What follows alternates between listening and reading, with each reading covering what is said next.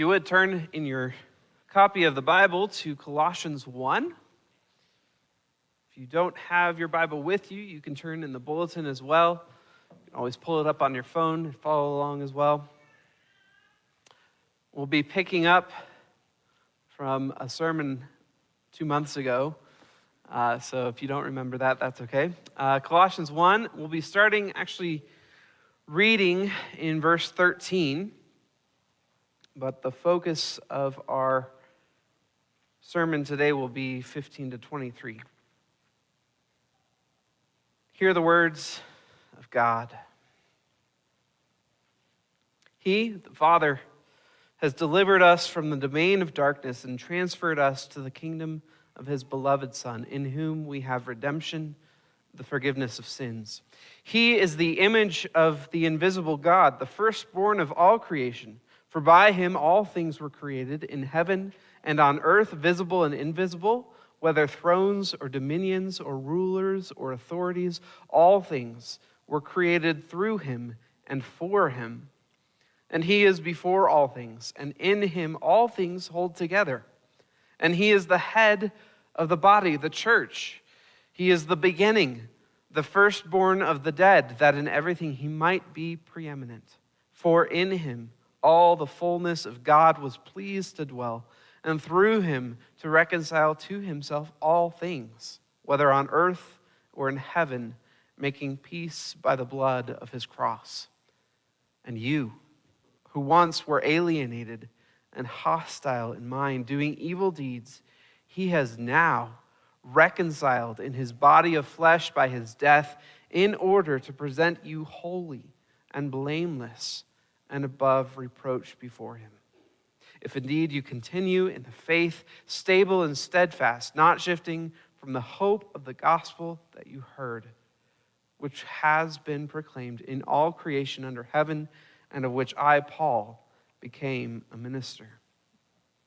As far the word of God living and active, written by Paul and spoken this morning through my mouth, yet remains the word of God. Let's pray. Oh God, we ask that you would be in our midst this morning, that you would teach us by your Spirit what you would have us to know. Open our hearts, open our minds to hear your word, open our hearts to receive this good news, and help it to work into the deepest part of our soul, change who we are from the inside. We ask that you would do all of this this morning, not for our sake, but for the sake of our Savior, Jesus, the Messiah. In his name, amen. Like I said, we're picking back up where we left off in Colossians 1 about two months ago. Uh, if you don't remember that what that sermon was about, don't worry. I had to go back and listen to it again just to make sure I was on the right track. Uh, Paul started out this letter to the Colossians with thanksgiving and with encouragement, urging them to remain steadfast in the gospel that they had heard. That gospel had worked faith and fruit in the people of Colossae, but they had started to drift. Like all of us, they heard the good news and then they started to want to add something to the gospel, something flashy, something exciting, something to make it look more like the religions and philosophies of the world around them. But as they drifted from the foundation of the true gospel, they drifted as well in their faith and love. Paul called the Colossians and us to remember the gospel, be grounded in this gospel, and to live out of that gospel. Their faith and their fruit might continue to grow. We never move past the foundation of the gospel. We never exhaust its usefulness. And Paul continues now in this section to explain why it is so foundational to us. He urged us to remain faithful to it, but why? Why is it so foundational to us? So today we'll be continuing this message to the Colossians by starting to understand the reasons why we cannot add anything to what God has done. We'll look at that in three points this morning. First, Jesus is the beginning. Jesus is the beginning. Second, you are reconciled in Christ. And third, the call to continue in the faith. The first point I'll warn you uh, is the longest. There's a lot to unpack here, lots that Paul says about the person of Jesus. So that one's going to be a little bit longer this morning. Let's dig in to the text this morning. Jesus is the beginning.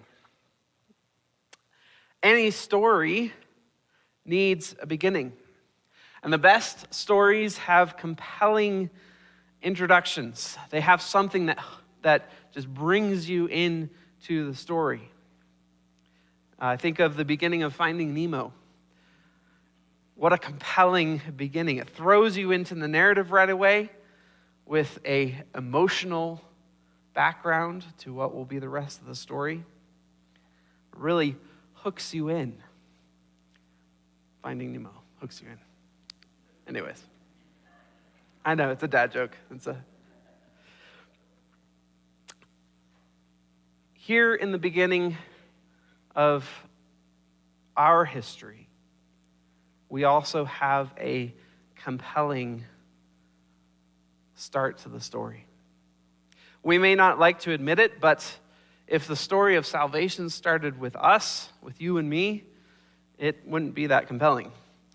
We are weak and ordinary, but Jesus is not ordinary. Jesus is the compelling character in the history of the world. He's the one that begins it all. He's there in the beginning of the creation. He is the Word of God that creates all things, and we even see a little bit of that in the passage today. And He's there at the end as the one that stands in glory, rights every wrong. His story is extraordinary. Indeed, we know that Jesus is amazing. If anyone was unfamiliar with Christianity, wanted to study the theology, the foundations of Christianity, they would quickly learn that Jesus is the foundation, that He is the God man. He brought the divine down to earth and inhabited a body of flesh in order that He might redeem us from sin, might save us out of sin. And yet there's more, there's much more to Him. The Son of God before salvation uh, was eternal. He is always part of the Trinity. The Son of God was there before all creation, and Jesus is glorious, wonderful. Before there was any creation to praise his name, the Trinity exalted and glorified one another. And now Jesus has come down to us to show his glory and his goodness to us. So look then at how Paul describes this amazing God man and shows why he is so compelling to us, why he's the be- beginning of our story. To do that, we need to understand the kind of information that Paul is giving us, trying to understand the picture that, that Paul is uh, displaying of the person of Jesus. There are many places in Scripture that give us a picture of the theology of who Jesus is, talking about his nature or his essence, his divinity, and his humanity. But here, Paul's description of Jesus, while it contains a lot of that uh, essence and nature of Jesus, is not just focused on that. It's focused on the relationship that Jesus has with us, with his creation. While Paul does talk about Jesus' humanity and divinity, his focus is on how we might know him. First, we see in verse 15 that Jesus is the image of the invisible God. Now, some have stumbled on this idea that Jesus was the image of God as if that meant Jesus was not on the same level as God the Father. This is not what Paul is saying here. It's not what he's meaning here. Instead, that Paul's focus here is how God has displayed himself to us. Jesus is the image of the invisible God in that we cannot see the invisible God, and yet God has seen fit to come down, to descend to us in person, in flesh and blood. And Jesus is the image, the fullness of God, as it says later on. Yet people walked with him and ate meals with him. They sat and listened to him teach. They touched him. This Jesus is real. When they saw the face of Jesus, they saw the very face of God. Jesus is God made visible to us. And before Jesus came as a man, there were only visions or brief theophanies of God. We see that throughout the Old Testament, like the burning bush or the pillar of cloud and fire. But now, when salvation is to be finally enacted, Jesus comes as a true person. He came to be known and to know his people. Even now, though he isn't walking with us on our streets, eating with us, he is man. He is like us, near to us, and yet also displaying our hope for glory as he sits enthroned in heaven. So Jesus is the image of God. The second thing that Paul talks about here in verse 15, and then again in verse 18, that Jesus is the firstborn. Jesus is the firstborn of creation, and not just of creation, but of the glorious new creation of life and glory, new life in the resurrection. Paul isn't saying that Jesus was the first being created. Again, he isn't uh, focusing on the nature of Jesus, but that phrase, the firstborn, actually signifies a lot. Uh, this was the common phrase used by that culture to, to denote the person who would get it all. The firstborn was the one who would inherit the family's wealth, the business, the anything that belonged to the family. The name of the family would be carried on through the firstborn. Even David, though he was not the firstborn of his family, is called the firstborn in the Old Testament. Jesus, like him, is the firstborn of all creation. What that means is that Jesus is the authority. He's the one that gets it all. He's the one that every aspect, every single atom in creation belongs to. Jesus is the one who holds all things. So when Paul talks about being the firstborn of all creation, he's saying that all things belong to him. He's the one who owns it all. And our relationship to Jesus is not only that of owing all things to Him, but owing our very lives, all that we are. The other idea that is really wrapped up in this phrase, the firstborn of creation, is that from Jesus we derive our life and our purpose. From Jesus, Paul continues in the next phrase there, next verse all things were created both the physical and tangible world and the intangible and invisible world. All things created through him and for him.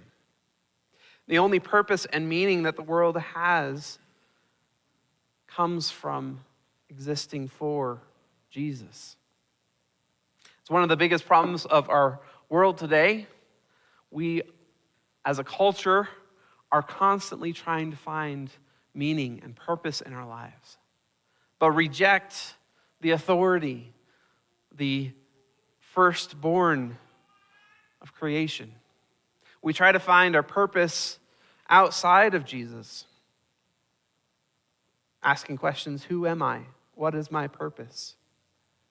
Summit Ministries in Manitou Springs is having an online conference this week, uh, this Wednesday, on the issue of how transgenderism is affecting our youth age kids. A report by UCLA states that of all the persons identifying as transgender, around 18% of them, nearly one in five, are ages 13 to 17. Our world has been promoting this idea that we can find our identity whatever we desire. You're the master of your own little world. When we're bombarded with this message constantly, it's hard to not give into that message. It's in our nature to search for meaning and identity, but our world is searching outside of Jesus. It's searching for purpose and meaning in just the stuff of this world. But if all things are created for him, and in him all things have their purpose and meaning, then rejecting him is a rejection of our sanity and our wisdom. It would be like going out into the wilderness and ditching your compass, trying to find your, your way home with directions that you've made up in your head. Apart from Jesus, our purpose and identity are lost. Our value as image bearers of God was meaningless. This world cannot help seeing you as just another resource to be spent, saved, or wasted, but not in Jesus. In Jesus, you have a purpose, you have an identity. If you look through the biblical worldview, each person has value, and everyone who believes and is reconciled to Jesus is a new and glorious creation. You have a new and glorious identity in Jesus. Not only is Jesus the firstborn of creation and of all things, and, and all things find their purpose in him, but he is also, as we see verse 18, the firstborn of the dead.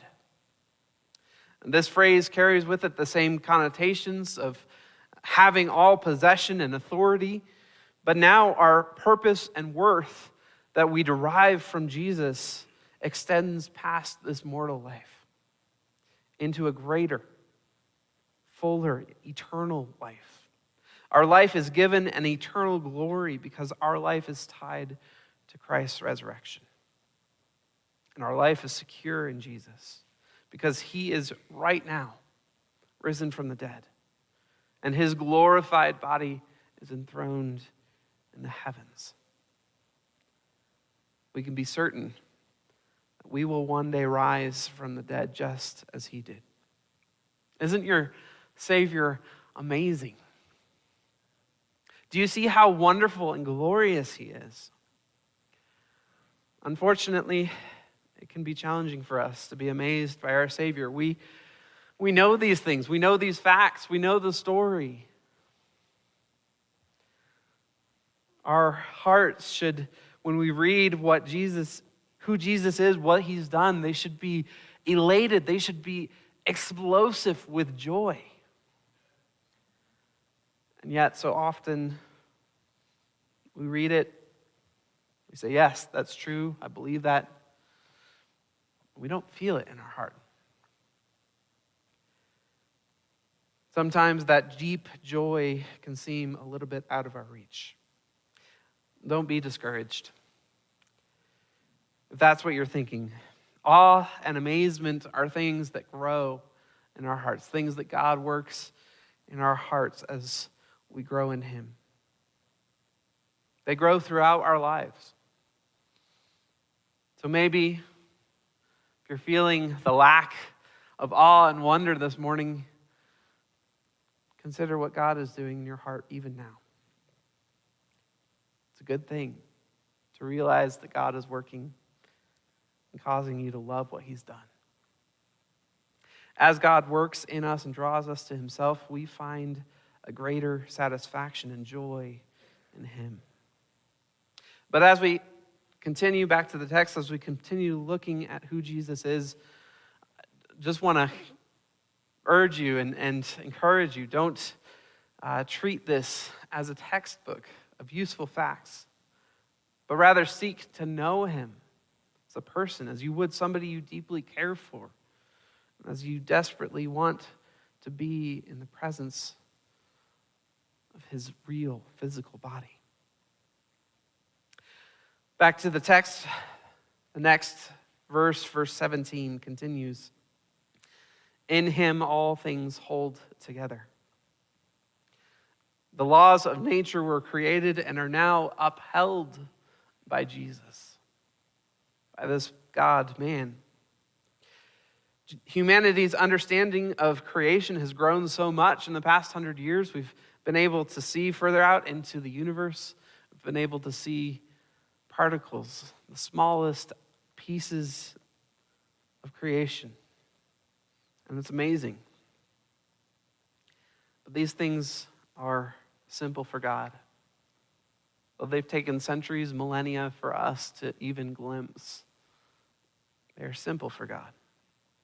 Again, Paul's focus isn't really on describing the scope of Jesus' power, but instead he is showing us the kind of God and King that we have.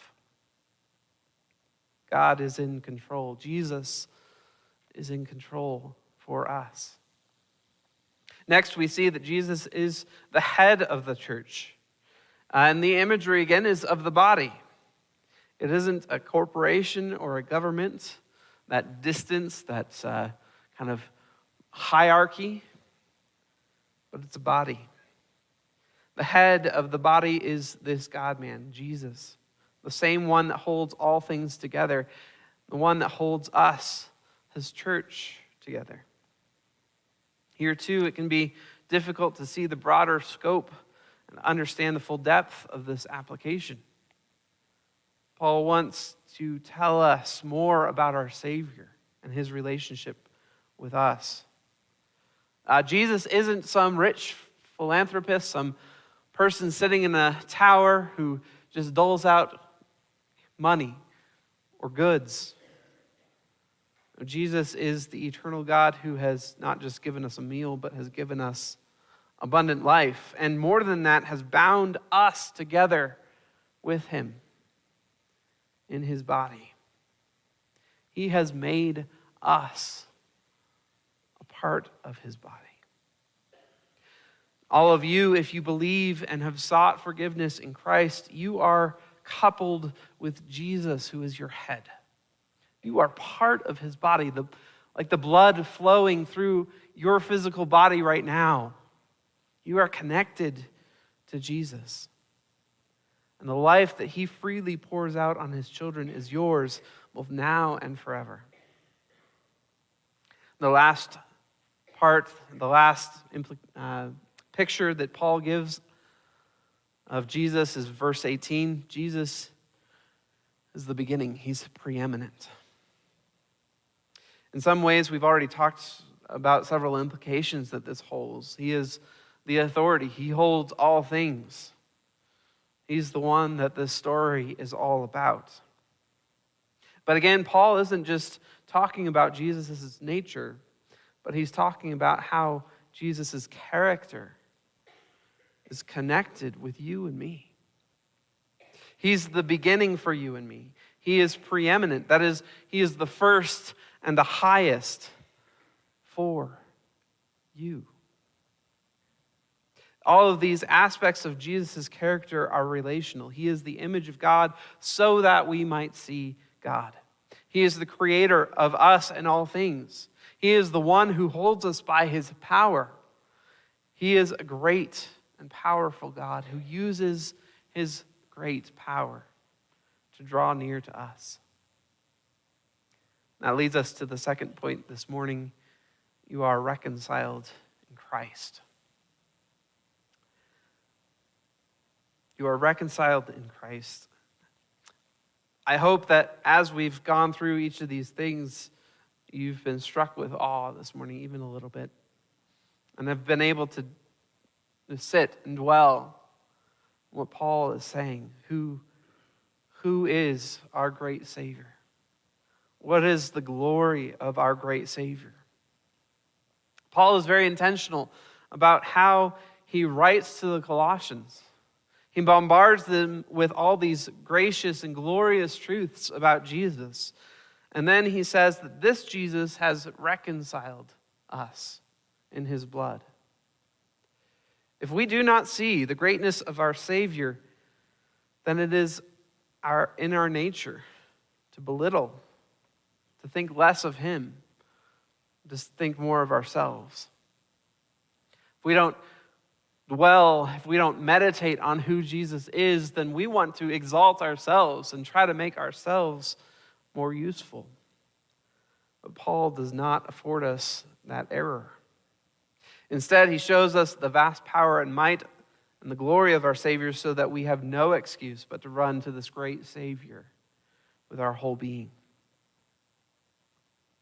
That was the same issue for the Colossians. Uh, remember, this city was, was a great city. It was full of trade, full of religion and philosophy, the best of man's intentions and schemes. And if anyone wanted to come up with a righteousness apart from God, they certainly tried. But the church then and the church now sometimes forgets how great a Savior that we have. They forgot the glory and majesty of the Son of God who had come down to take on loneliness and humanity. Oh, how quickly we forget that Jesus is the focal point of all history. We think ourselves the main actor when we are not even worthy of being mentioned by name. If you've never heard the gospel before, you might be feeling like this doesn't sound like a very good deal. What do you mean that I don't matter? Sounds like the whole universe revolves around this one Jesus guy, and the rest of humanity gets the short end of the stick. Maybe some of us Christians are feeling that way too. We can all struggle with these kinds of feelings more than we like to admit. But Paul knew that struggle. Paul encouraged the, Galatians, uh, the Colossians he pinpoints the reasons why we sometimes feel that way. If you see, as we continue on, verse 21, Paul says, And you, who once were alienated and hostile in mind, doing evil deeds. We'll get to the good news in a second, but there is the reason why I feel this life is wrong, why I feel so insignificant. We're alienated from God. Our natural state of mind is contrary, even enemy, hostile to God. Not only that, but in our sinful state, we cannot do anything that frees ourselves from the bondage of sin. We cannot avoid suffering.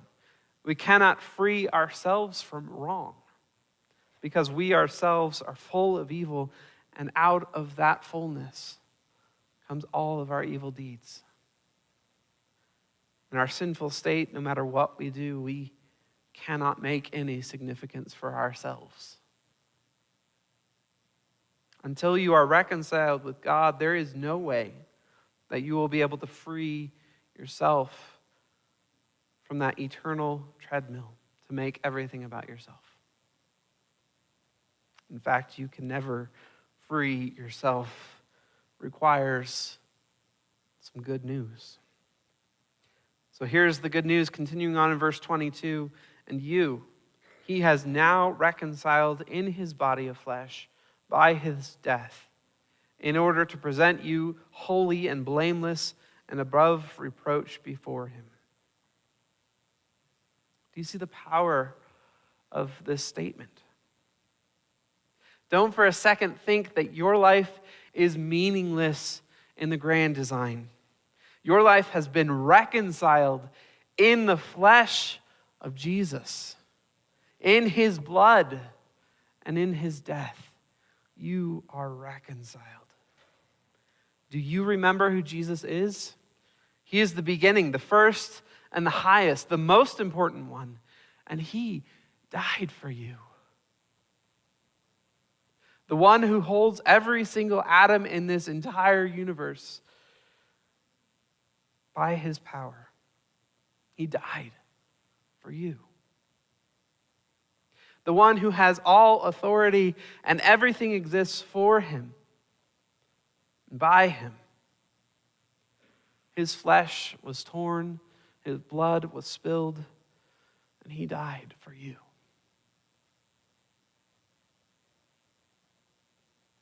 Friends, let me tell you, there's nothing as good as that. There's no greater purpose and meaning for your life than that. This is the hope that we have in Christ. We are not only reconciled, but uh, we are not only reconciled to God, but we are raised to such a state before Him that all else pales in comparison in this world. That is the gift that God has given to us. So now that we have seen our great Savior and have seen the amazing reconciliation that He has given to us, what is our response? How should these things make our lives look different? This leads us to our final point this morning the call to continue in faith. Paul continues, and in verse 23 If indeed you continue in the faith, stable and steadfast, not shifting from the hope of the gospel that you heard, which has been proclaimed in all creation under heaven, and of which I, Paul, became a minister. First, just a note uh, don't be alarmed, alarmed by Paul's use of that conditional phrase, if, if indeed you continue. Paul's not now revoking the uh, exaltation of the Savior or his encouragement to the church. He's not saying, well, this may apply to you if you continue. The uh, structure of the Greek, the original language, there actually assumes that they will continue, that they will continue in their faith. Paul's not doubting their remaining in faith. Rather, he's contrasting what we have in Christ with that of this world, what is abandoned we don't practice true faith. If we add anything to the gospel, we walk away from the glory of God and his redemption. But, God, but uh, Paul assumes and, and even encourages the church by giving them good news, by saying, if you remain in this faith, he knows that God is willing and able to, to keep them, to guide them in that faith. The effect of the statement is that we are all urged all the more to throw away any hindrance or any addition to the gospel. What can man's religion and philosophy add to what Christ has already given us by reconciling us to himself? Absolutely nothing. And more than that, trying to add our effort to what Jesus has done shows our ignorance, our uh, misunderstanding of the gospel, where we are only recipients of what God has done. Let us then, as Hebrews 12 says, cast aside every hindrance and sin which entangles us, and let us run with endurance the race that is set before us, looking to Jesus, the founder and perfecter of our faith. Hold fast to this faith. Let it be your foundation let it keep you steadfast and immovable in a tumultuous world. You never move past this gospel. Love how we're doing the Romans passage in the Sword Fighters this month. You never move past that gospel. Jesus has done. Out of that gospel and that faith, God will continue to work in you and to conform you to his image. Let us therefore pursue holiness and righteousness as we realize who we are in Christ, as we realize our purpose and value in him. Leave those sins and desires that tear you away from the sufficiency of Jesus, whether pride, ambition, lust, or shame. Those things are not part of who you are in Christ. Fear, worry, and anger will be replaced by trust, contentment, and peace.